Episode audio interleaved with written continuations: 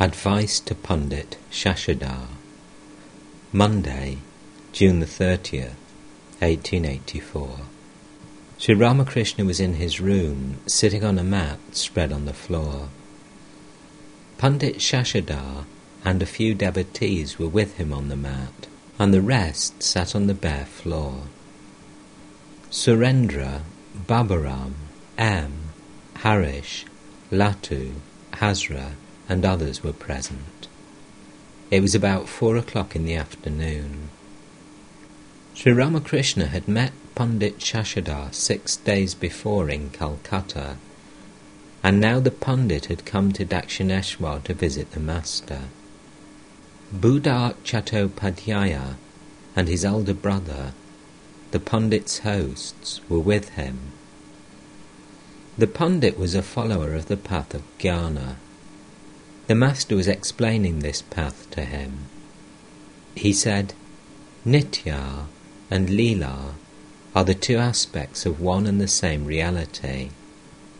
He who is the indivisible Satchidananda has assumed different forms for the sake of his Leela.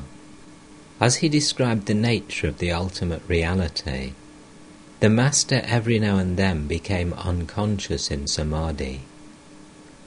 While he talked, he was intoxicated with spiritual fervour.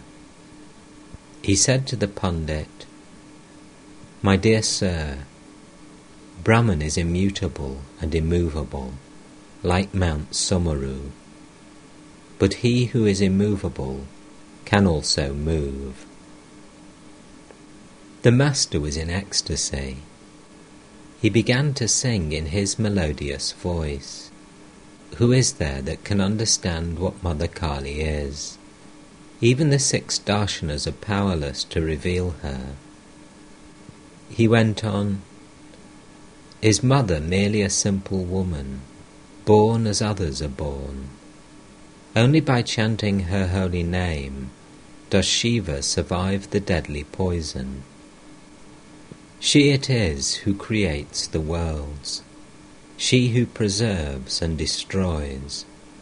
With a mere wink of her wondrous eyes, she holds the universe in her womb. Seeking a shelter at her feet, the gods themselves feel safe. And Mahadeva, god of gods, lies prostrate underneath her feet. Again he sang, Is mother only Shiva's wife? To her must needs bow down the all-destroying king of death. Naked she roams about the world, slaying her demon foes, or stands erect on Shiva's breast, her feet upon her husband's form. What a strange wife she makes! My mother's play, declares Prasad, shatters all rules and laws. Strive hard for purity, O mind, and understand my mother's ways. And again, I drink no ordinary wine, but wine of everlasting bliss, as I repeat my mother Kali's name. It so intoxicates my mind that people take me to be drunk. And again, can everyone have the vision of Shyama is Kali's treasure for everyone. Oh, what a pity my foolish mind will not see what is true. Even with all his penances, rarely does Shiva himself behold the mind bewitching sight of Mother Shyama's crimson feet. To him who meditates on her, the riches of heaven are poor indeed. If Shyama casts her glance on him, he swims in eternal bliss. The prince of the yogis, the king of the gods, meditate on her feet in vain. Yet worthless Kamalakanta yearns for the mother's blessed feet. The master's ecstatic mood gradually relaxed. He stopped singing and sat in silence. After a while he got up and sat on the small couch. Pundit Shashadhar was charmed with his singing. Very humbly he said to Sri Ramakrishna, Are you going to sing any more? A little later the Master sang again. High in the heaven of the mother's feet, my mind was soaring like a kite, when came a blast of sin's rough wind that drove it swiftly toward the earth. Then he sang, Once for all, this time, I have thoroughly understood, from one who knows it well, I have learnt the secret of bhava. A man has come to me from a country where there is no night, and now I cannot distinguish day from night any longer. Rituals and devotions have grown profitless to me. My sleep is broken. How can I slumber any more? For now I am wide awake in the sleeplessness of yoga. O Divine Mother, made one with Thee in yoga sleep at last, my slumber I have lulled asleep for evermore. I bow my head, says Prasad, before desire and liberation, knowing the secret that Kali is one with the highest Brahman, I have discarded once for all both righteousness and sin. Sri Ramakrishna continued, I have surrendered my soul at the fearless feet of the Mother. Am I afraid of death any more? Unto the tuft of hair on my head is tied the almighty mantra, Mother Kali's name. My body I have sold in the marketplace of the world, and with it have bought Sri Durga's name. As Sri Ramakrishna sang the line, and with it have bought Sri Durga's name, the tears flowed from Pandit Shashadhar's eyes. The Master went on with the song, Deep within my heart I have planted the name of Kali, the wish-fulfilling tree of heaven. When Yama, king of death, appears, to him I shall open my heart and show it growing there. I have cast out from me my six unflagging foes. Ready am I to sail life's sea, crying, To Durga, victory. Again he sang, Dwell, O mind, within yourself, enter no other's home. If you but seek there, you will find all you are searching for. And again, though I am never loath to grant salvation, I hesitate indeed to grant pure love. Whoever wins pure love surpasses all. He is adored by men, he triumphs over the three worlds. The pundit had studied the Vedas and the other scriptures. He loved to discuss philosophy. The Master, seated on the couch, cast his benign look on the pundit and gave him counsel through parables. Master to the pundit. There are many scriptures like the Vedas, but one cannot realize God without austerity and spiritual discipline. God cannot be found in the six systems, the Vedas, or the Tantra, but one should learn the contents of the scriptures and then act according to their injunctions. A man lost a letter. He couldn't remember where he had left it. He began to search for it with a lamp. After two or three people had searched, the letter was at last found. The message in the letter was, Please send us five seers of sandesh and a piece of wearing cloth. The man read it and then threw the letter away. There was no further need of it. Now, all he had to do was to buy the five seers of sandesh and the piece of cloth. Better than reading is hearing, and better than hearing is seeing. One understands the scriptures better by hearing them from the lips of the Guru or of a holy man. Then one doesn't have to think about their non-essential part. Hanuman said, Brother, I don't know much about the phase of the moon or the position of the stars. I just contemplate Rama. But seeing is far better than hearing. Then all doubts disappear. It is true that many things are recorded in the scriptures, but all these are useless without the direct realization of God, without devotion to His lotus feet, without purity of heart. The almanac forecasts the rainfall of the year, but not a drop of water will you get by squeezing the almanac. No, not even one drop. How long should one reason about the texts of the scriptures? So long as one does not have direct realization of God. How long does the bee buzz about? As long as it is not sitting on a flower. No sooner does it light on a flower and begin to sip honey than it keeps quiet. But you must remember another thing. One may talk even after the realization of God. But then one talks only of God and of divine bliss. It is like a drunkard's crying, Victory to the Divine Mother. He can hardly say anything else on account of his drunkenness. You can notice too that a bee makes an indistinct humming sound after having sipped the honey from a flower.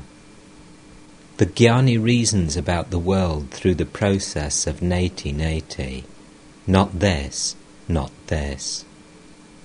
Reasoning in this way, he at last comes to a state of bliss, and that is Brahman. What is the nature of a Jnani? He behaves according to scriptural injunctions. Once I was taken to Charnak and saw some sadhus there. Several of them were sewing. All laugh. At the sight of us, they threw aside their sewing. They sat straight, crossing their legs, and conversed with us. or laugh. But Jnanis will not talk about spiritual things without being asked. They will inquire at first about such things as your health and your family. But the nature of the Vijnani is different. He is unconcerned about anything. Perhaps he carries his wearing cloth loose under his arm like a child, or perhaps the cloth has dropped from his body altogether. The man who knows that God exists is called a jnani. A jnani is like one who knows beyond a doubt that a log of wood contains fire. But a vijnani is he who lights the log, cooks over the fire, and is nourished by the food. The eight fetters have fallen from the vijnani he may keep merely the appearance of lust, anger, and the rest. Pundit, the knots of his heart are cut asunder, all his doubts are destroyed. Master, yes, once a ship sailed into the ocean. Suddenly its iron joints, nails, and screws fell out. The ship was passing a magnetic hill and so all its iron was loosened. I used to go to Krishna Kishore's house. Once, when I was there, he said to me, Why do you chew betel leaf? I said, It is my sweet pleasure. I shall chew betel leaf, look at my face in the mirror, and dance naked among a thousand girls. Krishna Kishore's wife scolded him and said, What have you said to Ramakrishna? You don't know how to talk to people. In this state, passions like lust and anger are burnt up, though nothing happens to the physical body. It looks just like any other body, but the inside is all hollow and pure. A devotee. Does the body remain even after the realization of God? Master. The body survives with some, so that they may work out their prarabdha karma, or work for the welfare of others. By bathing in the Ganges, a man gets rid of his sin and attains liberation. But if he happens to be blind, he doesn't get rid of his blindness. Of course, he escapes future births, which would otherwise be necessary for reaping the results of his past sinful karma. His present body remains alive as long as its momentum is not exhausted. But future births are no longer possible. The wheel moves as long as the impulse that has set it in motion lasts. Then it comes to a stop. In the case of such a person, Passions like lust and anger are burnt up. Only the body remains alive to perform a few actions. Pundit. That is called samskara. Master. The Vijnani always sees God. That is why he is so indifferent about the world. He sees God even with his eyes open. Sometimes he comes down to the Leela from the Nitya, and sometimes he goes up to the Nitya from the Leela. Pundit, I don't understand that. Master, the Jnani reasons about the world through the process of neti neti, and at last reaches the eternal and indivisible Satchidananda. He reasons in this manner Brahman is not the living beings. It is neither the universe nor the twenty-four cosmic principles. As a result of such reasoning, he attains the Absolute. Then he realizes that it is the Absolute that has become all this, the universe, its living beings, and the twenty-four cosmic principles. Milk sets into curd, and the curd is churned into butter. After extracting the butter, one realizes that butter is not essentially different from buttermilk, and buttermilk is not essentially different from butter.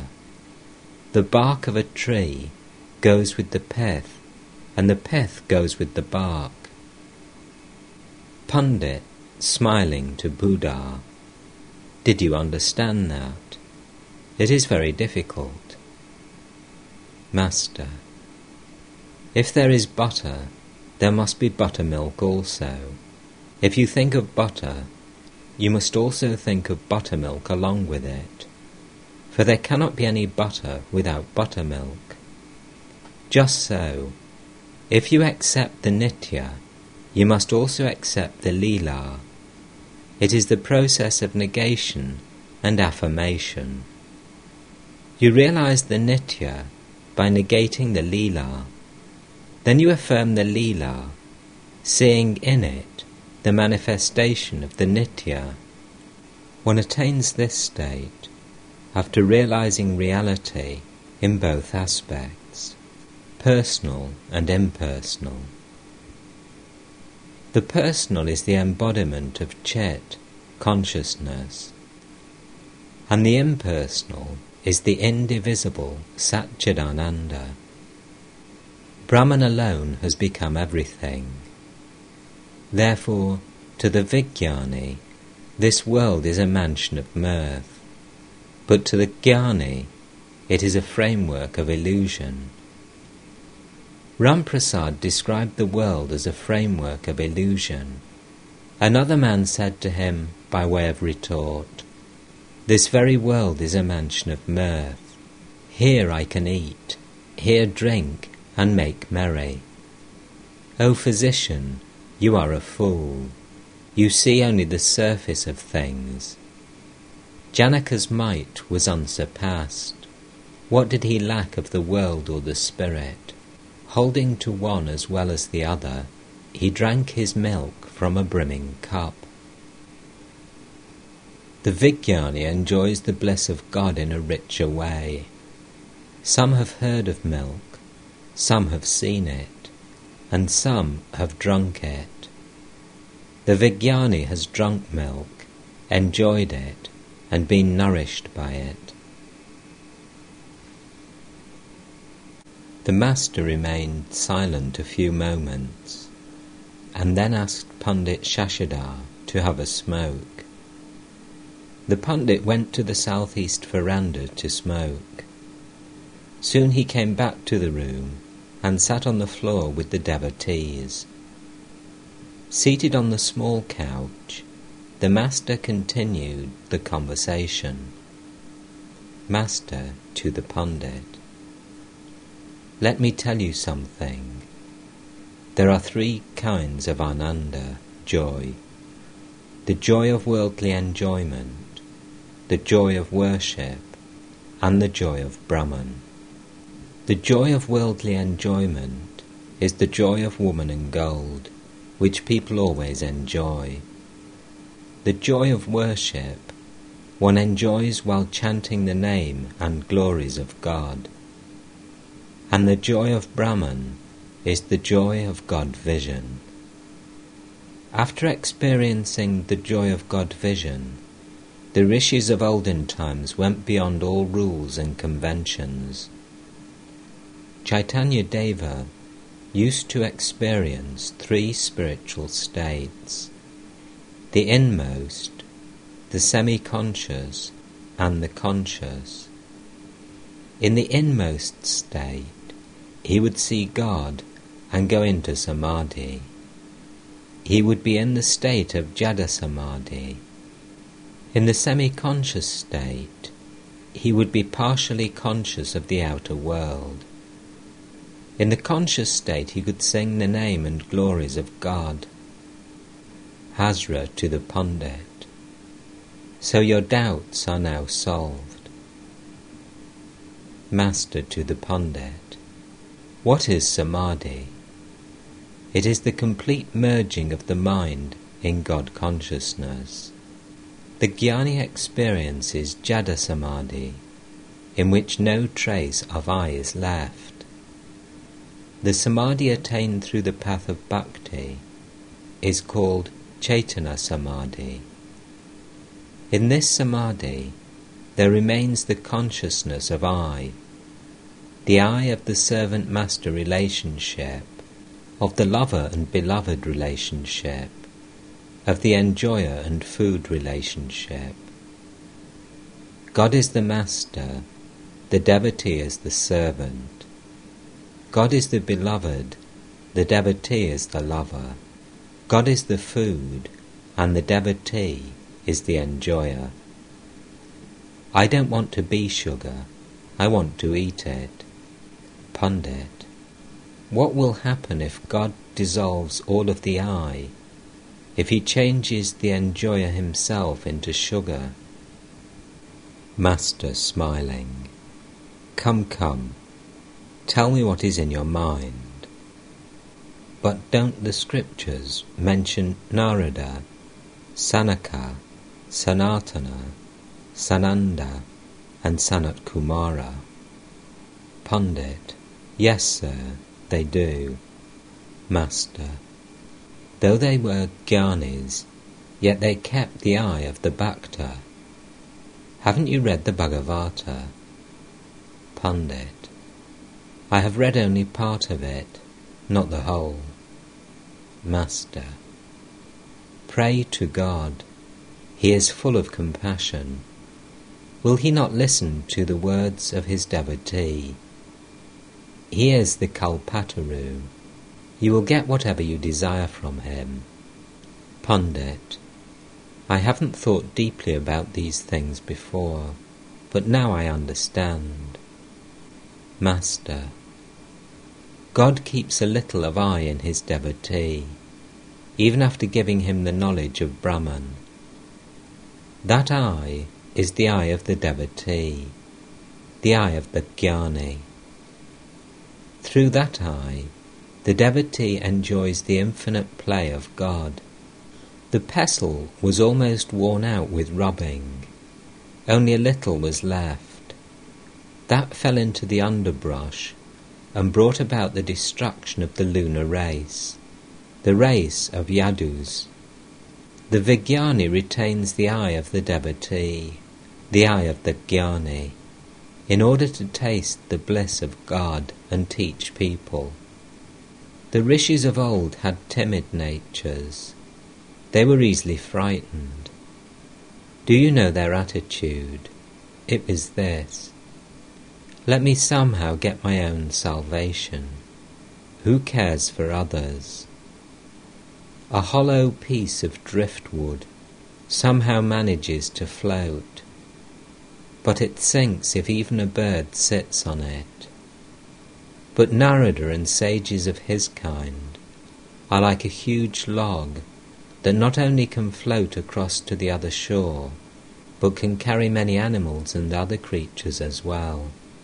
A steamship itself crosses the ocean and also carries people across.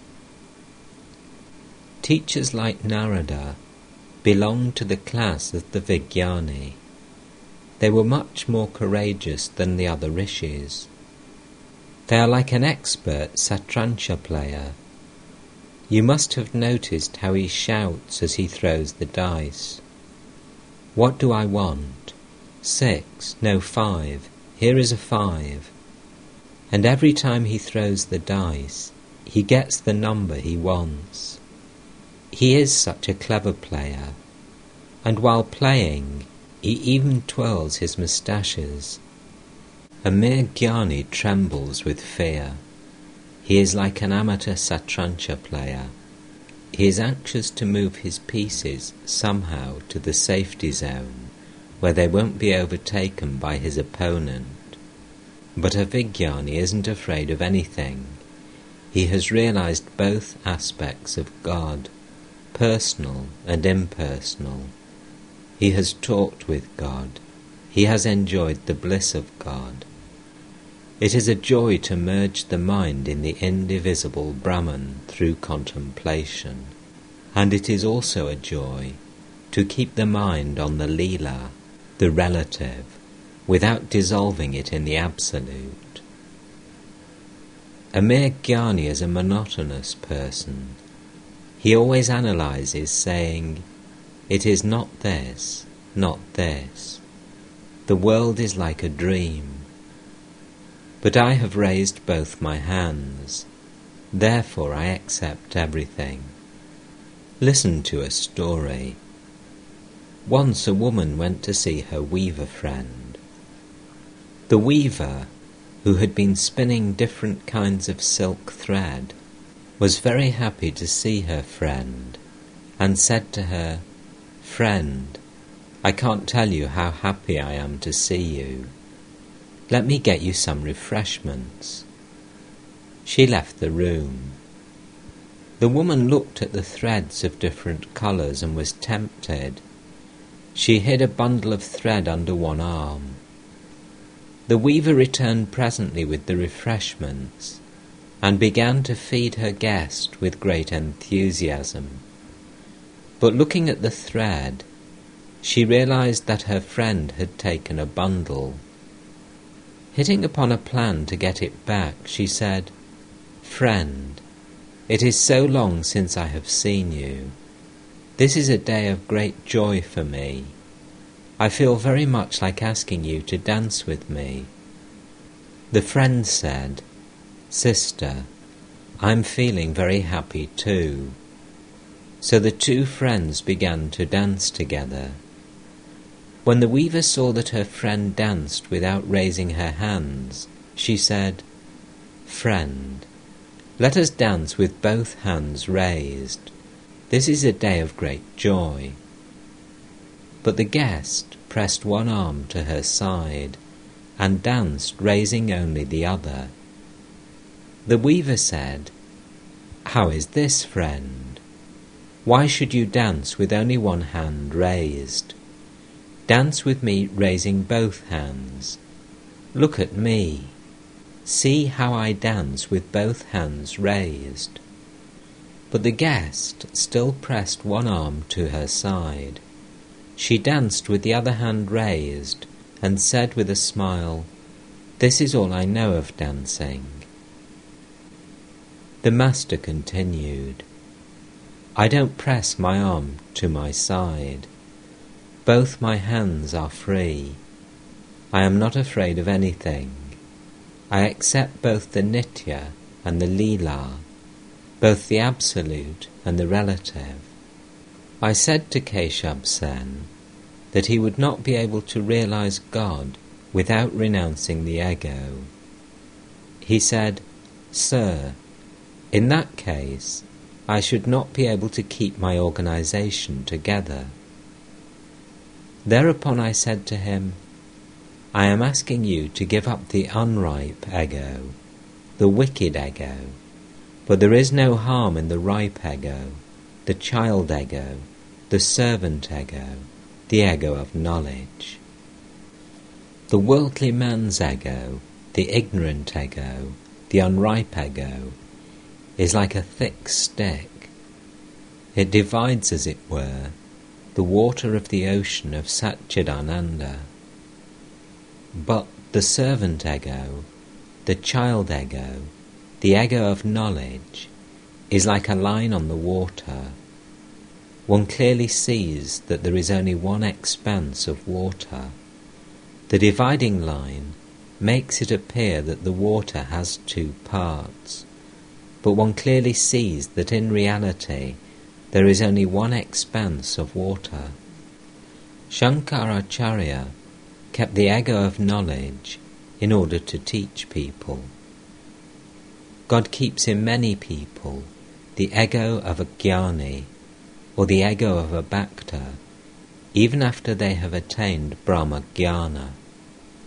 Hanuman, after realizing God in both his personal and his impersonal aspect, cherished toward God the attitude of a servant, a devotee. He said to Rama, O Rama, sometimes I think that you are the whole and I am a part of you. Sometimes I think that you are the master and I am your servant. And sometimes, Rama, when I contemplate the Absolute, I see that I am you and you are I. Yashoda became grief stricken at being separated from Krishna and called on Radha.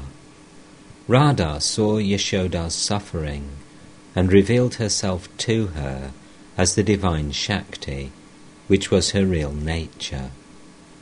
She said to Yashoda, Krishna is Chidatma, absolute consciousness and I am Chit Shakti, the primal power. Ask a boon of me. Yashoda said, I don't want Brahma Jnana. Please grant me only this, that I may see the form of Gopala in my meditation, that I may always have the company of Krishna's devotees, that I may always serve the devotees of God, that I may always chant God's name and glories. Once the gopis felt a great desire to see the forms of the Lord, so Krishna asked them to dive into the water of the Yamuna. No sooner did they dive into the water than they all arrived at Vaikuntha. There they saw the form of the Lord endowed with his six celestial splendours, but they did not like it. They said to Krishna, We want to see Gopala and serve him. Please grant us that boon alone. We don't want anything else. Before his departure for Mathura, Krishna wanted to give the knowledge of Brahman to the gopis. He said to them, I dwell both inside and outside all beings. Why should you see only one form of mine? The gopis cried in chorus, O Krishna, do you want to go away from us? Is that why you are instructing us in Brahma Jnana? Do you know the attitude of the gopis? It is this.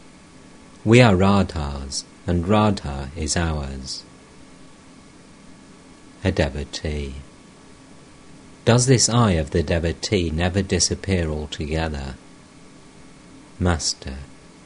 Yes, it disappears at times. Then one attains the knowledge of Brahman and goes into samadhi. I too lose it, but not for all time. In the musical scale there are seven notes Sa, Re, Ga, Ma, Pa, Da, and Ni. But one cannot keep one's voice on Ni a long time. One must bring it down again to the lower notes. I pray to the Divine Mother, O Mother, do not give me Brahma Jnana. Formerly, believers in God with form used to visit me a great deal. Then the modern Brahmajnanis began to arrive. During that period, I used to remain unconscious in samadhi most of the time. Whenever I regained consciousness, Pandit, does God listen to our prayers? Master, God is the Kalpataru, the wish fulfilling tree.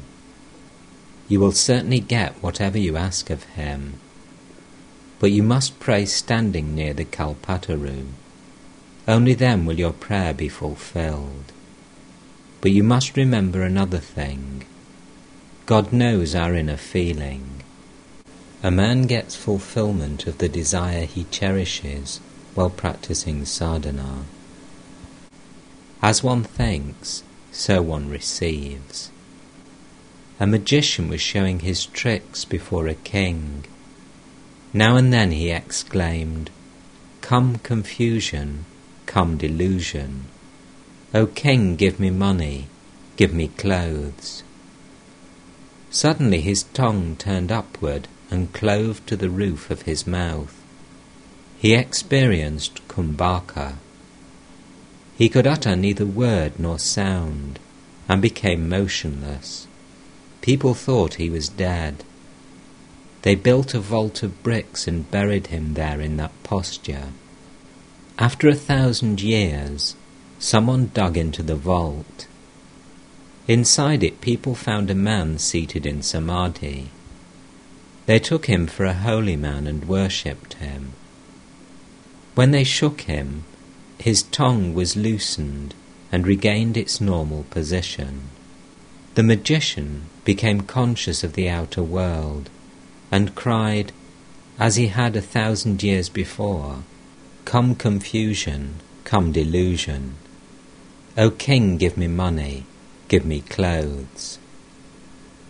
I used to weep praying to the Divine Mother, O Mother, destroy with thy thunderbolt my inclination to reason. Pandit, then you too had an inclination to reason. Master, yes, once. Pandit, then please assure us that we shall get rid of that inclination too. How did you get rid of yours? Master, oh, somehow or other. Sri Ramakrishna was silent a while. Then he went on with his conversation. Master, God is the Kalpataru. One should pray standing near it then one will get whatever one desires. How many things God has created! Infinite is His universe. But what need have I to know about His infinite splendours? If I must know these, then let me first realize Him. Then God Himself will tell me all about them. What need have I to know how many houses and how many government securities Jadu Malik possesses. All that I need is somehow to converse with Jadu Malik. I may succeed in seeing him by jumping over a ditch, or through a petition, or after being pushed about by his gatekeeper. Once I get a chance to talk to him, then he himself will tell me all about his possessions if I ask him. If one becomes acquainted with the Master, then one is respected by his officers too. All laugh. There are some who do not care to know the splendours of God. What do I care about knowing how many gallons of wine there are in the tavern? One bottle is enough for me. Why should I desire the knowledge of God's splendours? I am intoxicated with the little wine I have swallowed. Both Bhakti Yoga and Jnana Yoga are paths by which you can realize God. Whatever path you may follow, you will certainly realize Him. The path of Bhakti is an easy one.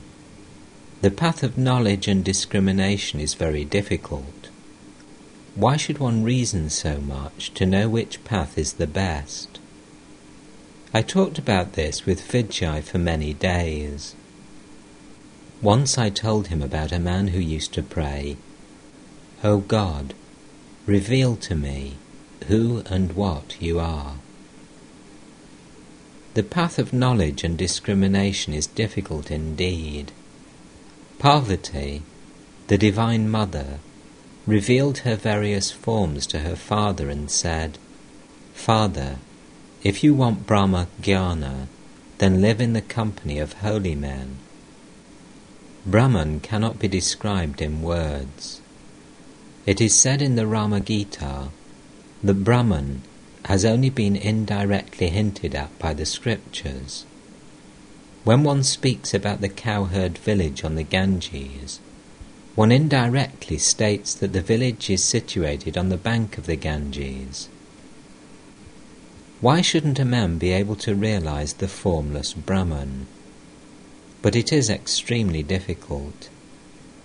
He cannot if he has even the slightest trace of worldliness.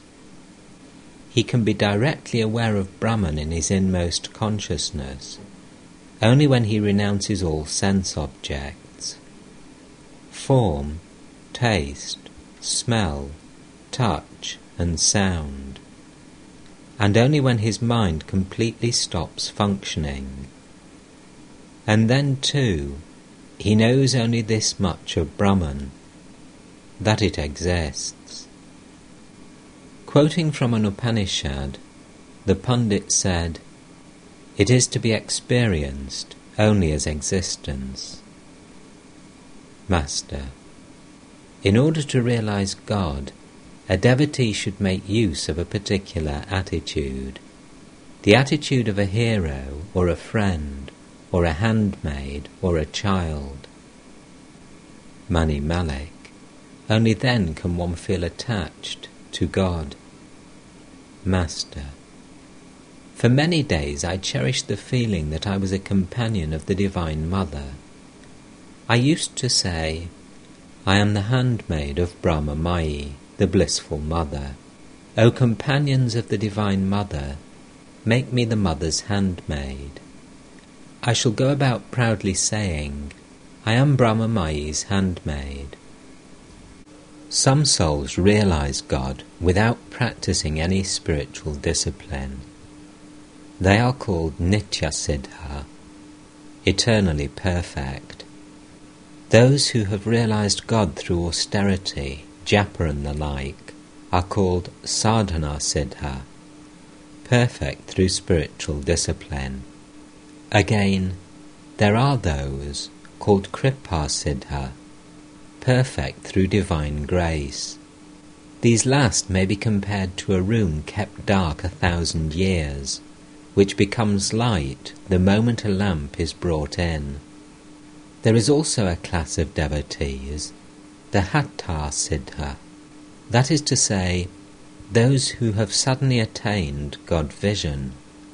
Their case is like that of a poor boy who has suddenly found favour with a rich man. The rich man marries his daughter to the boy, and along with her gives him land, house, carriage, servants, and so forth. There is still another class of devotees, the Svapna Siddha, who have had the vision of God in a dream. Surendra, smiling. Let us go to sleep then. We shall wake and find ourselves babus, aristocrats. Master tenderly, you are already a babu. When the letter R is joined to the letter Ka, Ka becomes Ka. It is futile to add another R. If you add it, you will still have the same Ka. All laugh. The Nitya Siddha is a class apart. He is like arani wood. A little rubbing produces fire. You can get fire from it even without rubbing. The Nitya Siddha realizes God by practicing slight spiritual discipline, and sometimes without practicing any at all. But he does practice spiritual discipline after realizing God. He is like the gourd or pumpkin vine first fruit, then flower. The pundit smiled at this illustration. Master, there is the instance of Prahlada. He was a Nitya Siddha. While writing the letter Ka, he shed a stream of tears. The master was pleased with the pundit's humility. He praised him to the devotees. Master, he has such a nice nature. You find no difficulty in driving a nail into a mud wall, but its point breaks if you try to drive it against a stone, and still it will not pierce it. There are people whose spiritual consciousness is not at all awakened, even though they hear about God a thousand times. They are like a crocodile on whose hide you cannot make any impression with a sword. Pundit. But one can hurt a crocodile by throwing a spear into its belly. All laugh. Master smiling. What good is there in reading a whole lot of scriptures? What good is there in the study of philosophy? What is the use of talking big? In order to learn archery, one should first aim at a banana tree, then at a reed, then at a wick, and last at a flying bird. At the beginning one should concentrate on God with form. Then there are devotees who are beyond the three gunas. They are eternally devoted to God, like Narada. These devotees behold Krishna as Chinmaya, all spirit his abode is Chinmaya, his devotee as Chinmaya. To them God is eternal, his abode is eternal, his devotee is eternal. Those who reason and speculate, following the process of neti neti, do not accept the incarnation of God. Hazra says well that the divine incarnation is only for the bhakta and not for the jnani because the jnani is quite contented with his ideal, I am he. Sri Ramakrishna and the devotees remained silent a while. The pundit resumed the conversation. Pundit, Sir, how does one get rid of callousness? Laughter makes me think of muscles and nerves. Grief makes me think of the nervous system.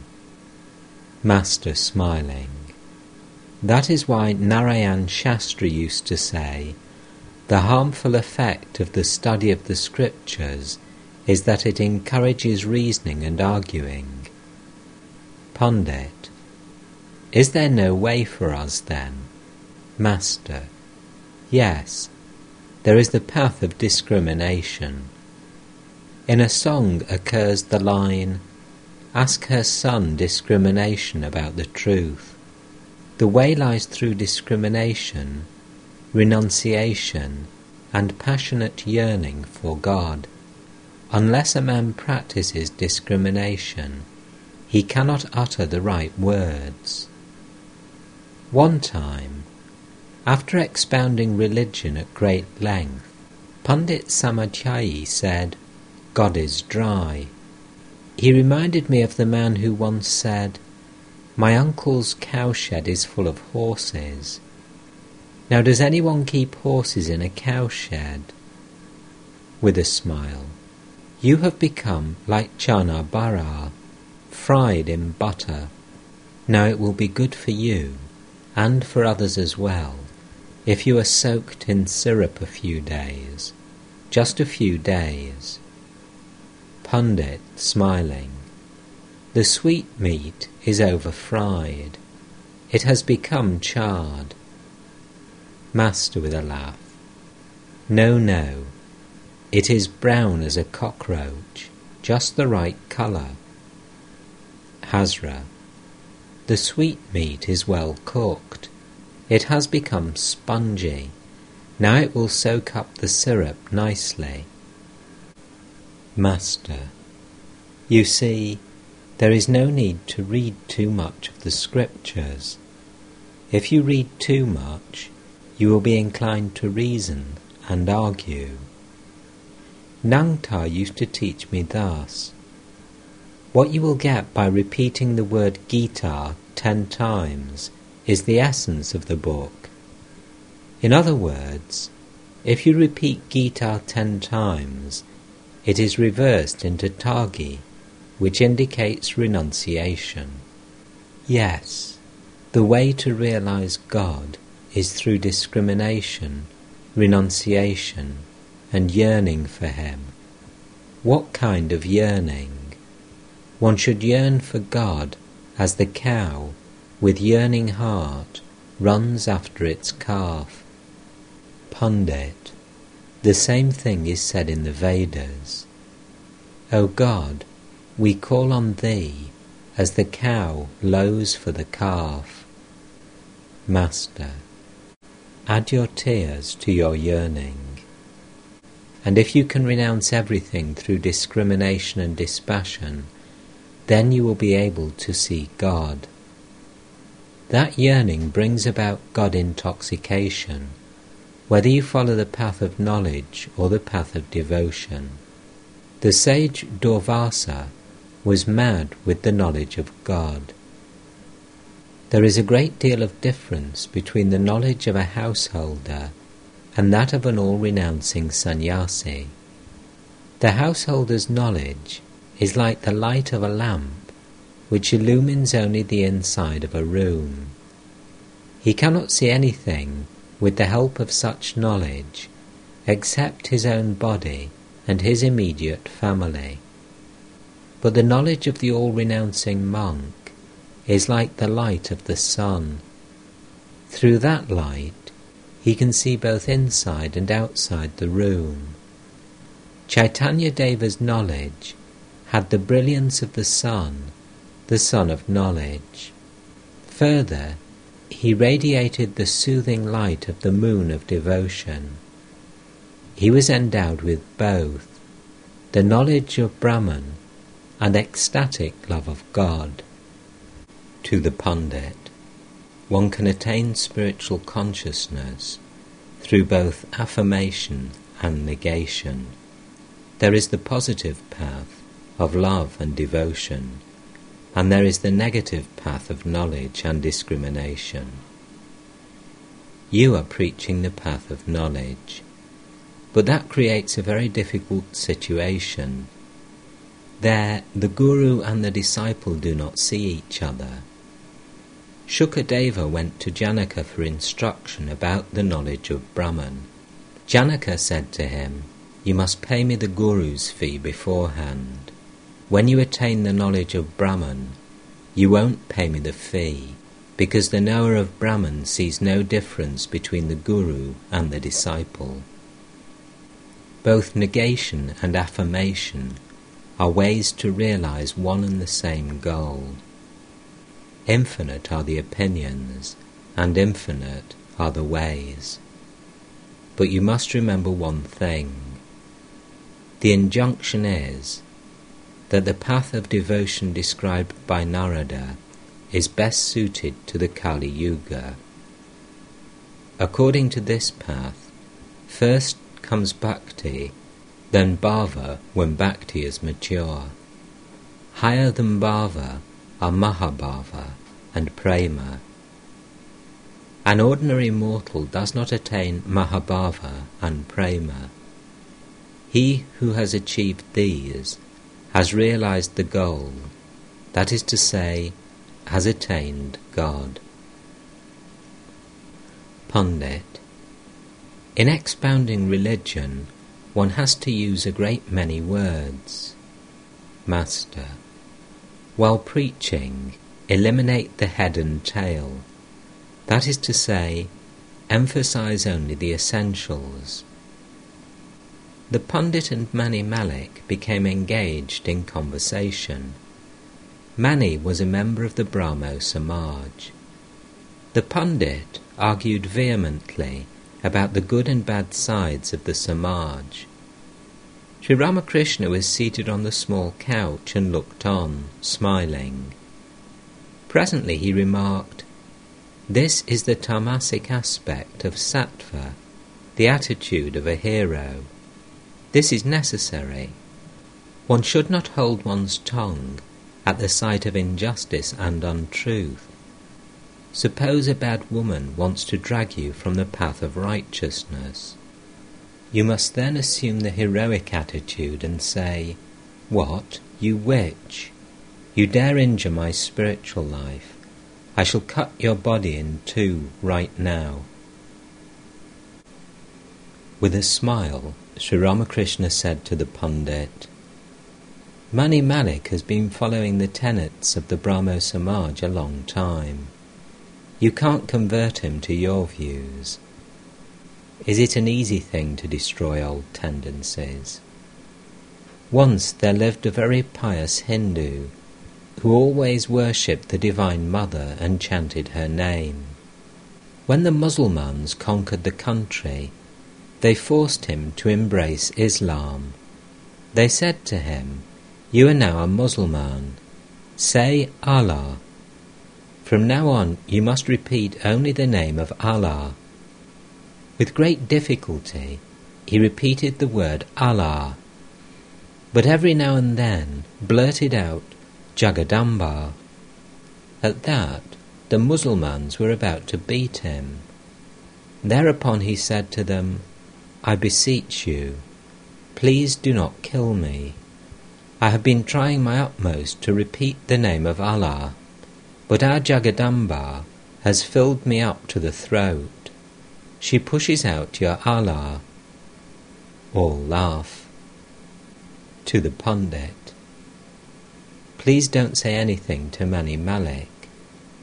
You must know that there are different tastes. There are also different powers of digestion.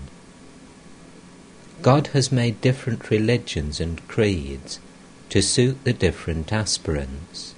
By no means all are fit for the knowledge of Brahman. Therefore, the worship of God with form has been provided. The mother brings home a fish for her children. She curries part of the fish, part she fries, and with the other part she makes pilau. By no means all can digest the pilau, so she makes fish soup for those who have weak stomachs. Further, some want pickled or fried fish. There are different temperaments. There are differences in the capacity to comprehend. All sat in silence. Sri Ramakrishna said to the Pundit, Go and visit the temples and take a stroll in the garden. It was about half past five in the afternoon. The pundit left the room with his friends and several of the devotees. After a while, the master went with M toward the bathing ghat on the Ganges. He said to M, Baburam now says, What shall I gain by study? On the bank of the river he met the pundit and said to him, Aren't you going to the Kali temple? The pundit said, Yes, sir.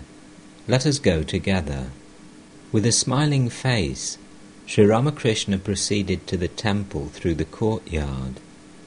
He said to the pundit, Listen to a song. He sang, Is Kali my mother really black? The naked one of blackest hue lights the lotus of the heart. As he was going through the courtyard, he quoted to the pundit from a song Lighting the lamp of knowledge in the chamber of your heart, behold the face of the Mother, Brahman's embodiment. They came to the temple. Sri Ramakrishna saluted the Divine Mother touching the ground with his forehead. Red hibiscus flowers and vilva leaves adorned the mother's feet. Her three eyes radiated love for her devotees. Two of her hands were raised, as if to give them boons and reassurance. The other two hands held symbols of death. She was clothed in a sari of Benares silk and was decked with ornaments. Referring to the image, one of the party remarked, I heard it was made by the sculptor Nabin. The master answered, Yes, I know, but to me she is the embodiment of spirit. As Ramakrishna was coming back to his room with the devotees, he said to Baburam, Come with us. M also joined them. It was dusk. The master was sitting on the semicircular porch west of his room. Baburam and M sat near him. He was in a mood of partial ecstasy. Rakhal was not then living with Sri Ramakrishna, and therefore the master was having difficulties about his personal service. Several devotees lived with him, but he could not bear the touch of everyone during his spiritual moods. He hinted to Baburam, Do stay with me. It will be very nice. In this mood, I cannot allow others to touch me. The pundit entered the Master's room after visiting the temples. The Master said to him from the porch, Take some refreshments. The pundit said that he had not yet performed his evening devotions. At once Sri Ramakrishna stood up and sang in an exalted mood. Why should I go to Ganga, to Gaya, to Kashi, Kanchi, or Prabhas, so long as I can breathe my last, with Kali's name upon my lips? What need of rituals has a man? What need of devotions any more, if he repeats the Mother's name at the three holy hours? Intoxicated with ecstatic love, the Master said, How long should one perform devotions? So long as one's mind does not merge in God while repeating Om. Pandit. Then let me eat the refreshments.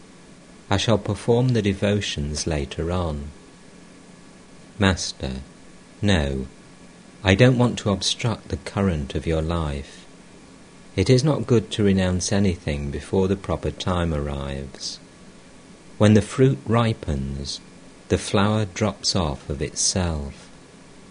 One shouldn't forcibly tear off the green branch of a coconut tree.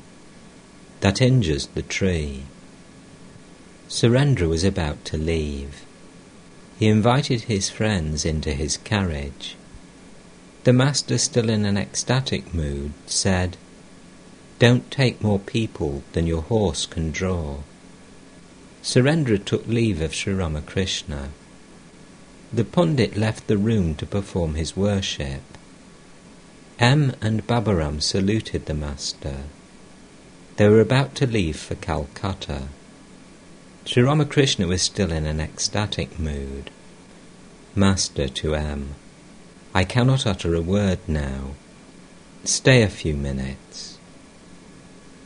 M again took his seat and waited for the master's command. Sri Ramakrishna motioned to Baburam to take a seat and asked him to fan him a little. M also took part in rendering this personal service to the Master. Master to M tenderly, Why don't you come here so frequently now? M. Not for any special reason. I have been rather busy at home. Master. Yesterday I came to know Baburam's inner nature. That is why I have been trying so hard to persuade him to live with me. The mother bird hatches the egg in proper time. Boys like Baburam are pure in heart. They have not yet fallen into the clutches of woman and gold. Isn't that so? M. It is true, sir. They are still stainless. Master. They are like a new pot. Milk kept in it will not turn sour. M. Yes, sir. Master. I need Baburam here. I pass through certain spiritual states when I need someone like him. He says he must not all at once live with me permanently, for it will create difficulties. His relatives will make trouble. I'm asking him to come here Saturdays and Sundays. The pundit entered the room with his friends. He had finished his devotions and was ready to eat the refreshments. One of his companions asked the Master, Shall we succeed in spiritual life? Please tell us what our way is. Master, you all have yearning for liberation. If an aspirant has yearning, that is enough for him to realize God. Don't eat any food of the Shraddha ceremony. Live in the world like an unchaste woman. She performs her household duties with great attention, but her mind dwells day and night on her paramour. Perform your duties in the world, but keep your mind always fixed on God. The pundit finished eating his refreshments. Master to the pundit, You have read the Gita, no doubt. It says that there is a special power of God in the man who is honoured and respected by all. The pundit quoted the verse from the Gita Master, you surely possess divine power. Pundit, shall I labour with perseverance to finish the task that I have accepted?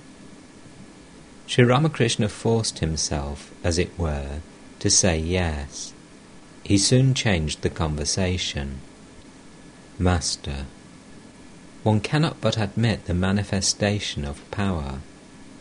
Vidyasagar once asked me, Has God given more power to some than to others? I said to him, Certainly. Otherwise, how can one man kill a hundred? If there is no special manifestation of power, then why is Queen Victoria so much honoured and respected? Don't you admit it? He agreed with me. The pundit and his friends saluted the master and were about to take their leave. Sri Ramakrishna said to the pundit, Come again. One hemp smoker rejoices in the company of another hemp smoker. They even embrace each other but they hide at the sight of people not of their own kind. A cow licks the body of her calf, but she threatens a strange cow with her horns. All laugh. The pundit left the room. With a smile, the master said, He has become diluted even in one day. Did you notice how modest he was? And he accepted everything I said. Moonlight flooded the semicircular porch. Sri Ramakrishna was still seated there. M was about to leave. Master tenderly, Must you go now? M. Yes, sir. Let me say goodbye. Master. I have been thinking of visiting the houses of the devotees. I want to visit yours also. What do you say? M. That will be very fine. Thursday, July the 3rd, 1884. Sri Ramakrishna was sitting in Balaram Bose's house in Calcutta. It was the day of the return car festival. The Lord of the universe was worshipped in Balaram's house as Jagannath. There was a small car in the house for use during the car festival. Balaram's father was a pious Vaishnava who devoted most of his time to prayer and meditation in his garden house at Vrindavan. He also studied devotional books and enjoyed the company of devotees. Balaram had brought his father to Calcutta to meet the Master. Sri Ramakrishna was in a very happy mood. Seated near him were Ram, Balaram, Balaram's father, M, Manomohan, and several young devotees. He was conversing with them. Master to Balaram's father and the others. The Bhaktamala is one of the Vaishnava books. It is a fine book. It describes the lives of the various Vaishnava devotees. But it is one sided. At one place, the author found peace of mind only after compelling Bhagavati, the Divine Mother, to take her initiation according to the Vaishnava discipline. Once I spoke highly of Vaishnav Charan to Mathur and persuaded him to invite Vaishnav Charan to his house. Mathur welcomed him with great courtesy. He fed his guest from silver plates. Then do you know what happened? Vaishnav said in front of Mathur, You will achieve nothing whatsoever in spiritual life unless you accept Krishna as your ideal. Mathur was a follower of the Shakta cult and a worshipper of the Divine Mother. At once his face became crimson. I nudged Vaishnav Charan. I understand that the Bhagavata also contains some statements like that. I hear that it is said there that trying to cross the ocean of the world without accepting Krishna as the ideal deity is like trying to cross a great sea by holding to the tail of a dog. Each sect magnifies its own view. The Shaktas too try to belittle the Vaishnavas. The Vaishnavas say that Krishna alone is the helmsman to take one across the ocean of the world. The Shaktas retort, Oh yes, we agree to that. Our Divine Mother is the Empress of the universe. Why should she bother about a ferry boat? Therefore she has engaged that fellow Krishna for the purpose. All laugh. Besides, how vain people are about their own sects. There are weavers in the villages near Kamarpukur. Many of them are Vaishnavas and like to talk big. They say, Which Vishnu does he worship? The Preserver. Oh, we wouldn't touch him. Or, Which Shiva are you talking about? We accept the Atmarama Shiva. Or again, Please explain to us which Hari you worship. They spin their yarn and indulge in talk like that. Rati's mother, Rani Katyayani's favourite confidant, is a follower of Vaishnav Charan. She is a bigoted Vaishnava. She used to visit me here very frequently, and none could outdo her in devotion. One day she noticed me eating the prasad of the Kali temple. Since then, I haven't seen even her shadow. He is indeed a real man who has harmonized everything. Most people are one sided, but I find that all opinions point to the one. All views, the Shakta, the Vaishnava, the Vedanta, have that one for their centre. He who is formless is again endowed with form. It is he who appears in different forms. The attributeless Brahman is my father. God with attributes is my mother. Whom shall I blame? Whom shall I praise? The two pans of the scales are equally heavy. He who is described in the Vedas is also described in the Tantras and the Puranas. All of them speak about the one Satchidananda. The Nitya and the Leela are the two aspects of the one reality. It is described in the Vedas as Om Satchidananda Brahman, in the Tantras as Om Satchidananda Shiva, the ever pure Shiva, and in the Puranas as Om Satchidananda Krishna. All the scriptures, the Vedas, the Puranas, and the Tantras speak only of one Satchidananda. It is stated in the Vaishnava scriptures that it is Krishna himself who has become Kali. Sri Ramakrishna went to the porch for a few minutes and then returned. As he was going out, Vishvambar's daughter, six or seven years old, saluted him. On returning to the room, the master began talking to the little girl and her companions, who were of the same age. The child to the master, I saluted you, and you didn't even notice it. Master smiling. Did you? I really didn't notice. Child. Then wait. I want to salute you again. The other foot, too. Sri Ramakrishna laughed and sat down. He returned the salute and bowed to the child, touching the ground with his forehead. He asked her to sing. The child said, I swear I don't sing. When the master pressed her again, she said, Should you press me when I say I swear? The master was very happy with the children and sang light and frivolous songs to entertain them. He sang, Come, let me braid your hair, lest your husband should scold you when he beholds you. The children and the devotees laughed. Master to the devotees. The Paramahamsa is like a five year old child.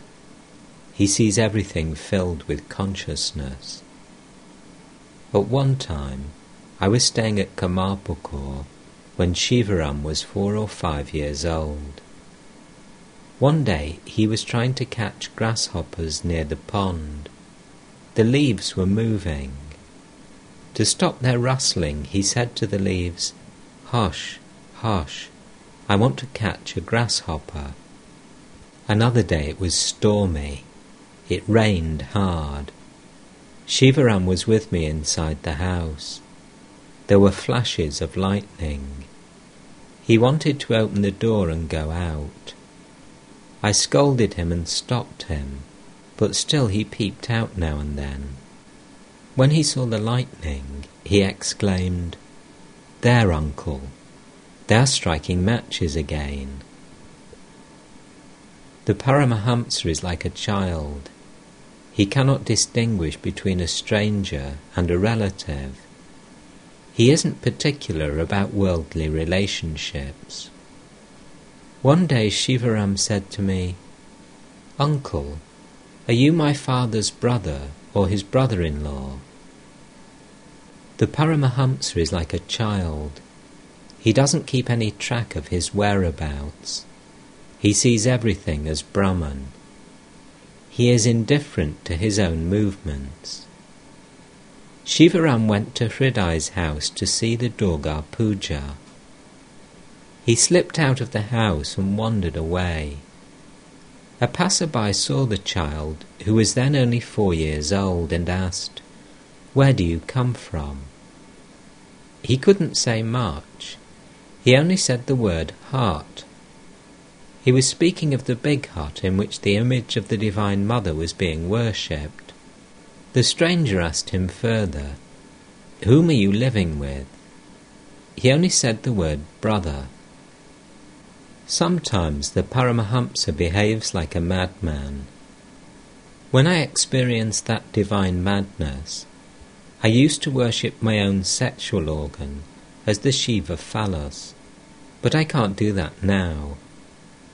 A few days after the dedication of the temple at Dakshineshwar, a madman came there who was really a sage endowed with the knowledge of Brahman. He had a bamboo twig in one hand and a potted mango plant in the other and was wearing torn shoes. He didn't follow any social conventions. After bathing in the Ganges, he didn't perform any religious rites. He ate something that he carried in a corner of his wearing cloth. Then he entered the Kali temple and chanted hymns to the deity. The temple trembled. Haladhari was then in the shrine. The madman wasn't allowed to eat at the guest house, but he paid no attention to this slight. He searched for food in the rubbish heap where the dogs were eating crumbs from the discarded leaf plates. Now and then he pushed the dogs aside to get his crumbs. The dogs didn't mind either. Haladhari followed him and asked, Who are you? Are you a Purna Jnani?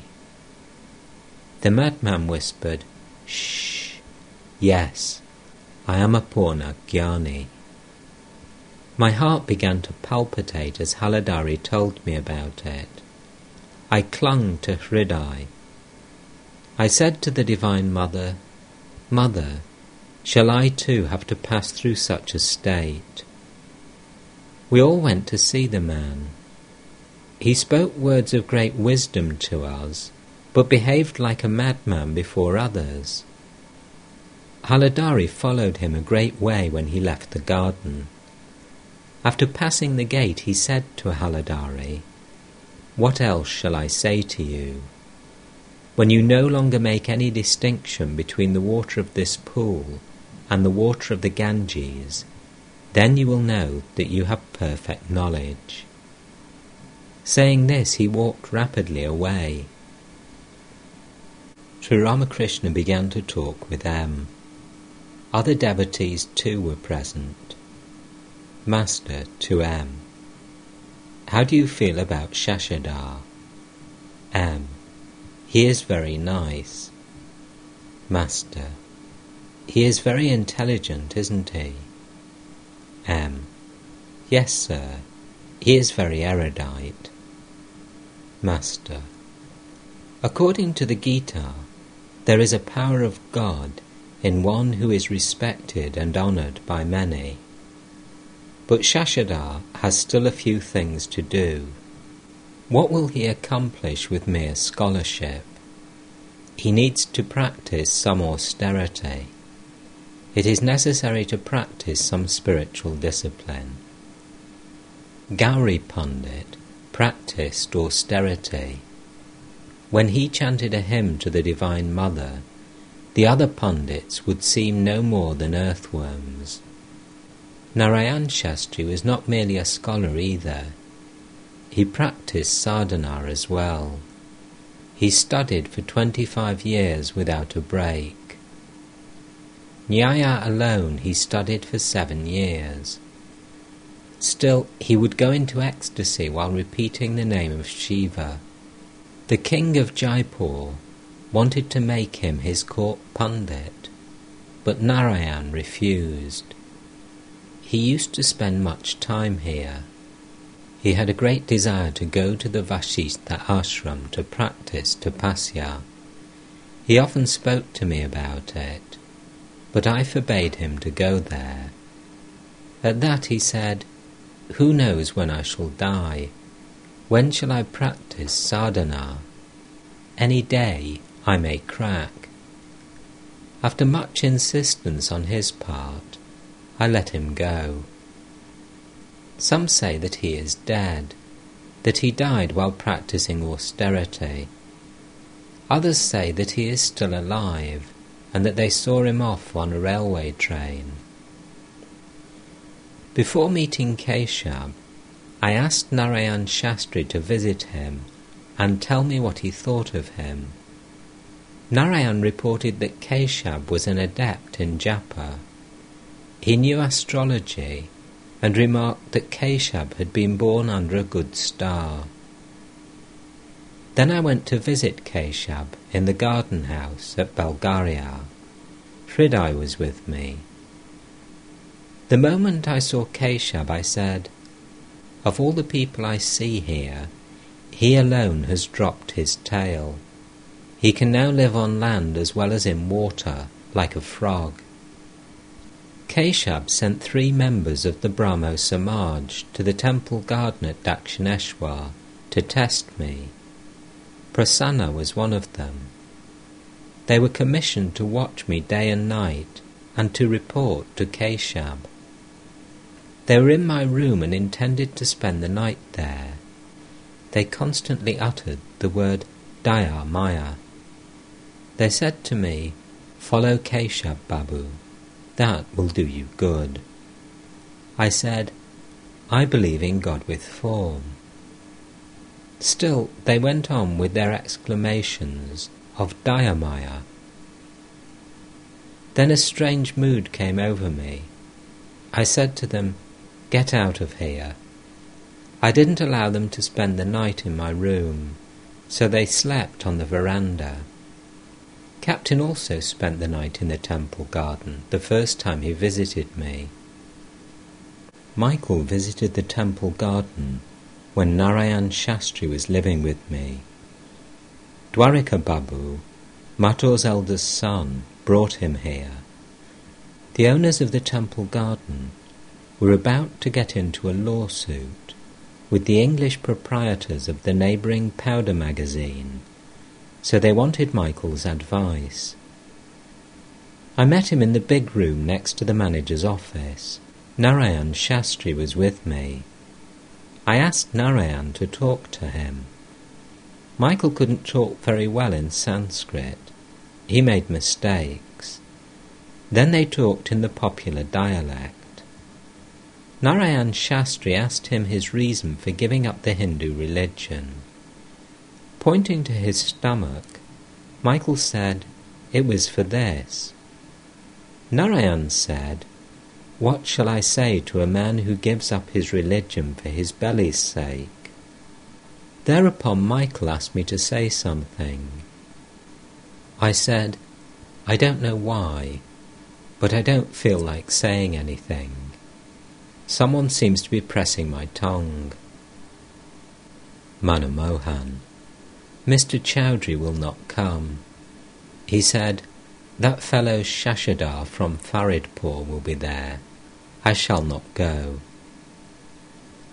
Mr. Chowdhury had obtained his master's degree from Calcutta University. He drew a salary of three or four hundred rupees. After the death of his first wife, he had felt intense dispassion for the world but after some time he had married again. He frequently visited the master at the temple garden. Master, how mean of him! He is vain of his scholarship. Besides, he has married a second time. He looks on the world as a mere mud puddle. To the devotees, this attachment to woman and gold makes a man small minded. When I first saw Haramohan, he had many good traits. I longed to see him. He was then seventeen or eighteen years old. I used to send for him every now and then, but he wouldn't come. He is now living away from the family with his wife. He had been living with his uncle before. That was very good. He had no worldly troubles. Now he has a separate home, and does the marketing for his wife daily. The other day he came to Dakshineshwar. I said to him, Go away, leave this place. I don't even feel like touching you. Sri Ramakrishna went to the inner apartments to see the deity. He offered some flowers. The ladies of Balaram's family were pleased to see him. The master came back to the drawing room and said, The worldly minded practice devotions, japa, and austerity only by fits and starts. But those who know nothing else but God repeat his name with every breath. Some always repeat mentally, Om Rama. Even the followers of the path of knowledge repeat, Soham, I am He. There are others whose tongues are always moving, repeating the name of God. One should remember and think of God constantly. Pandit Shashadhar entered the room with one or two friends and saluted the Master. Master smiling. We are like the bridesmaids, waiting near the bed for the arrival of the groom. The pundit laughed. The room was filled with devotees, among them Dr. Pratap and Balaram's father. The Master continued his talk. Master to Shashadhar. The first sign of knowledge is a peaceful nature, and the second is absence of egotism. You have both. There are other indications of a jnani.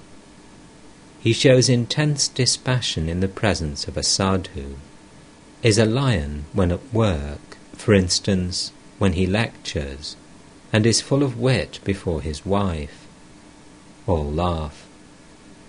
But the nature of a Vijnani is quite different, as was the case with Chaitanya Deva. He acts like a child, or a madman, or an inert thing, or a ghoul.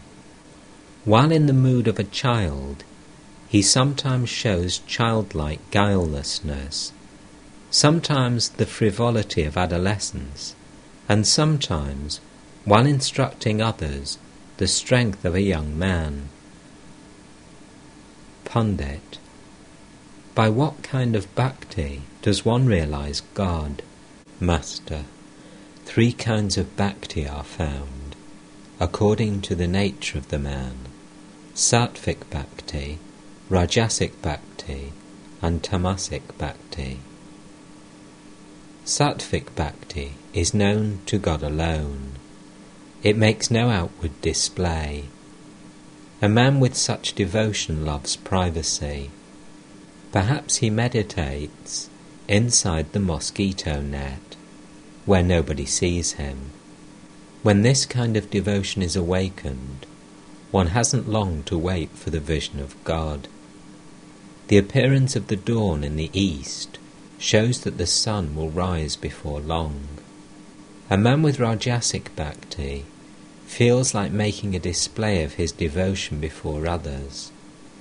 He worships the deity with sixteen ingredients, enters the temple wearing a silk cloth, and puts around his neck a string of Rudraksha beads interspersed here and there with beads of gold and ruby. A man with tamasic bhakti shows the courage and boisterousness of a highway robber.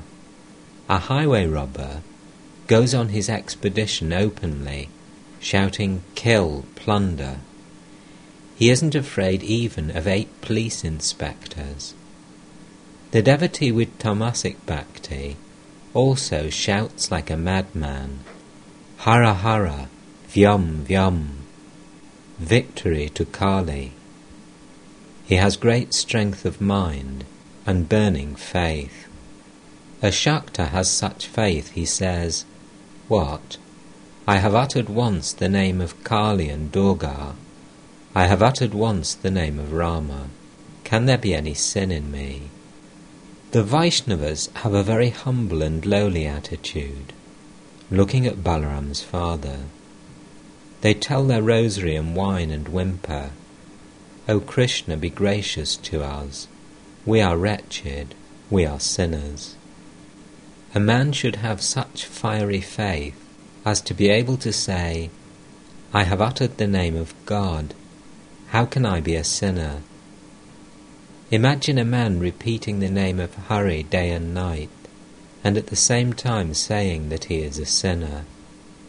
So saying, Sri Ramakrishna became overwhelmed with divine ecstasy and sang, If only I can pass away, repeating Durga's name.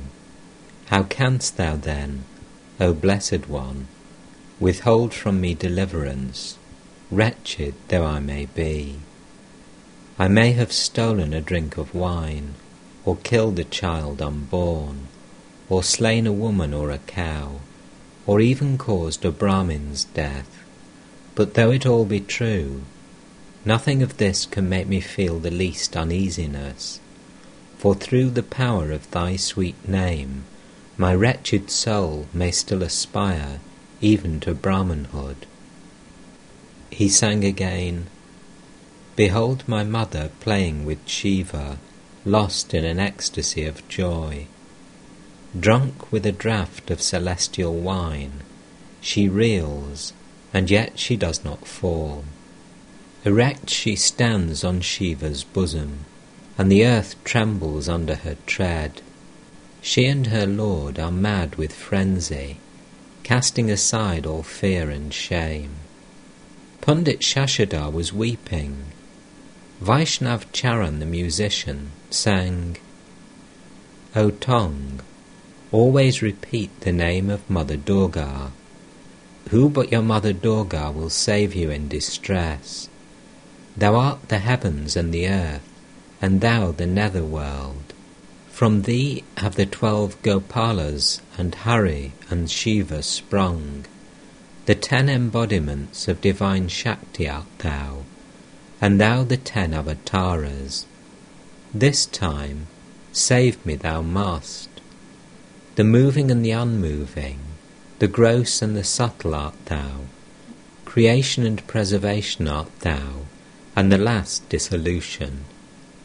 Thou art the primal root of this manifold universe, the mother of the three worlds, their only Saviour art thou.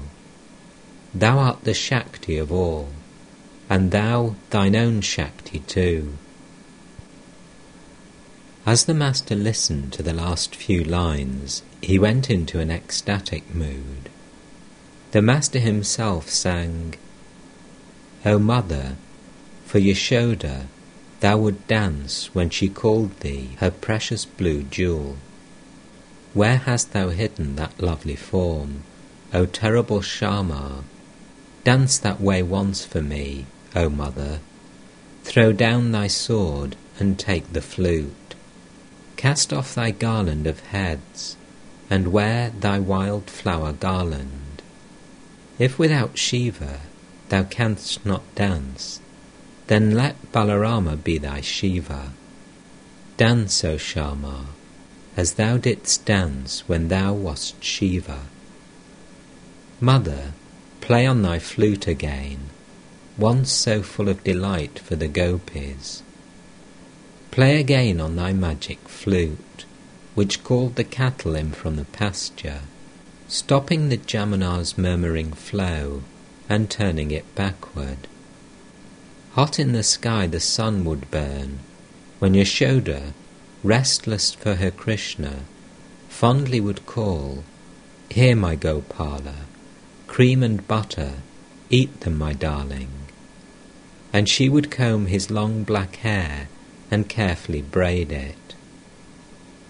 Bending thy supple body, mother, both at the neck and waist and the knee, thou didst dance with thy friend Sridama, while thy two anklets played the music. Ta taya, ta taya, ta ta, taya taya.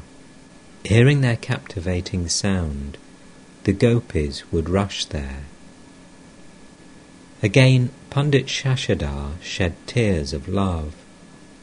Sri Ramakrishna came down to consciousness of the world Pointing to Shashadhar, he said to M, Why don't you prod him? He wanted M or some other devotee to ask Shashadhar a question. Ramdayal to Shashadhar. The scriptures speak of Brahman's form as a projection of the mind. Who is it that projects? Shashadhar. It is Brahman itself that does so.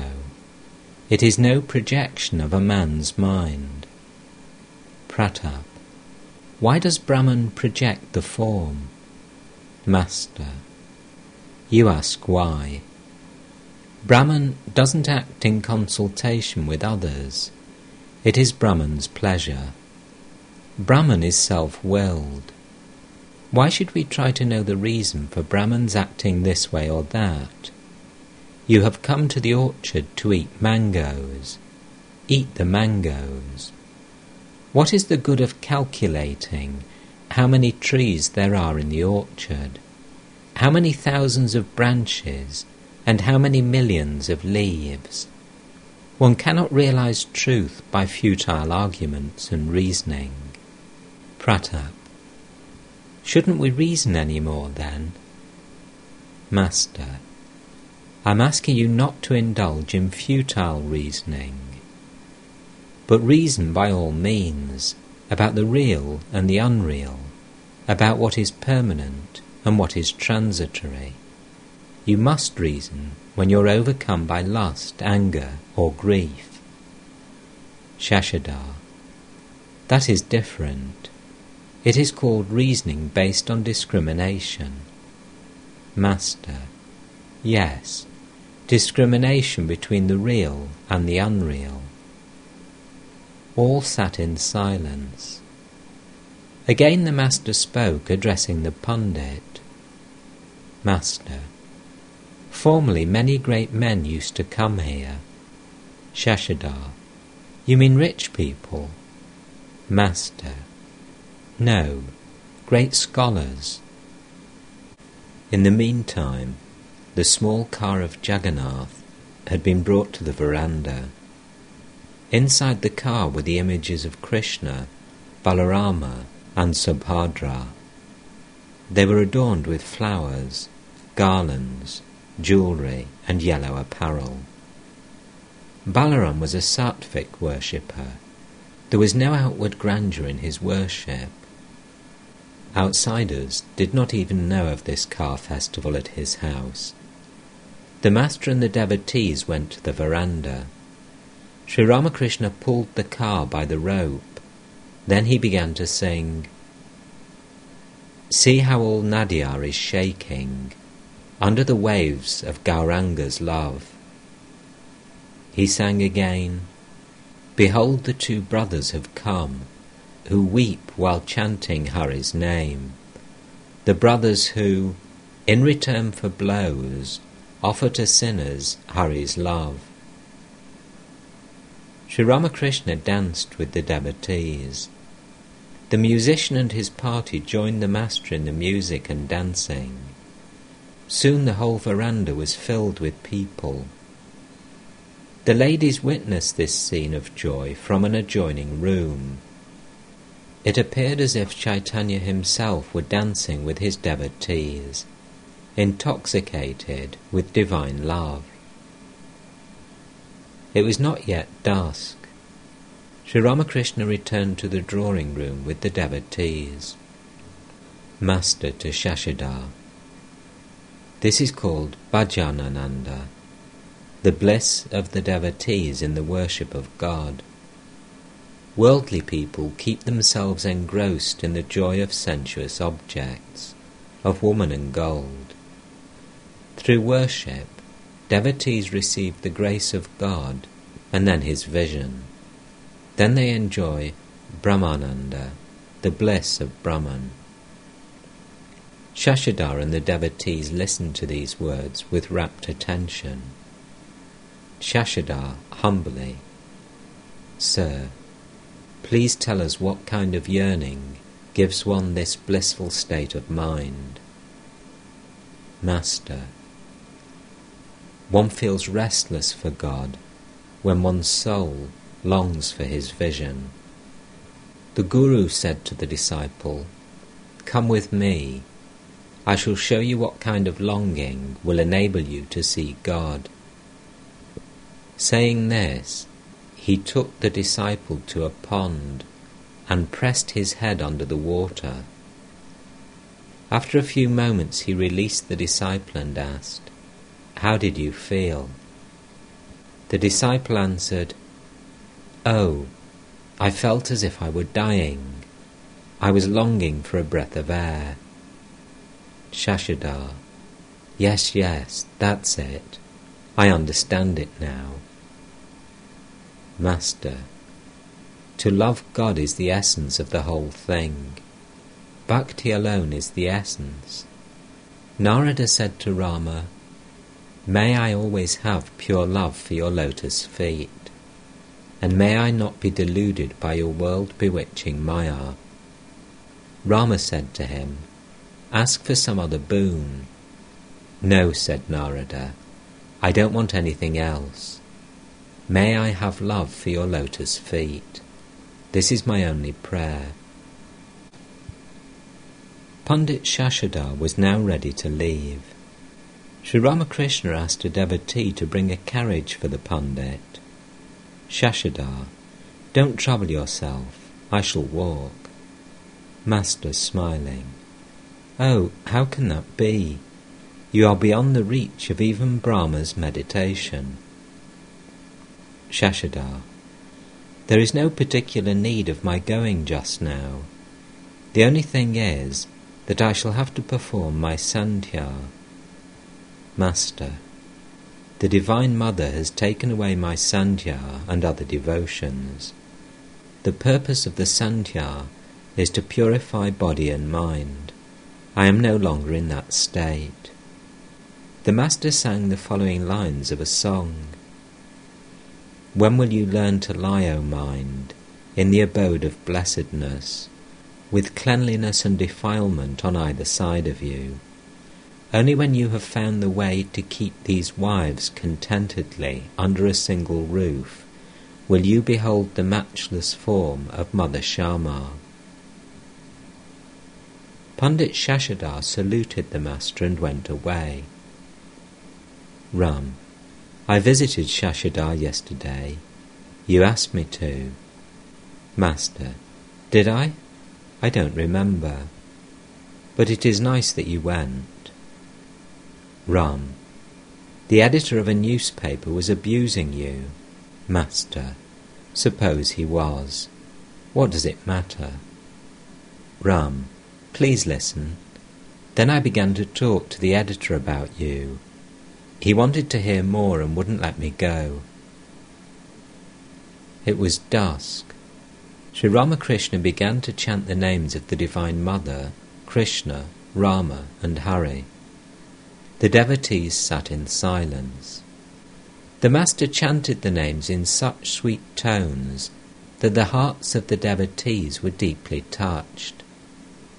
That day, Balaram's house was like Navadvip, when Chaitanya lived there. On the veranda it was like Navadvip, and in the parlour it was like Vrindavan. That same night Sri Ramakrishna was to go to Dakshineshwar. Balaram took him into the inner apartments and served him with refreshments. The ladies of the family saluted the master. The devotees were singing kirtan in the drawing room, awaiting the master's coming. Presently Sri Ramakrishna came and joined the singers. The kirtan went on. Behold, my Gora is dancing. With the devotees he dances in Srivas courtyard, singing the kirtan. Gora says to all, Repeat the name of Hari. He looks at Gadadhar and from his red eyes are flowing tears of love over his golden body. The master improvised the lines, Gora is dancing in the kirtan. There he dances, Sachi's darling. There he dances, my Gauranga. There he dances, my soul's beloved.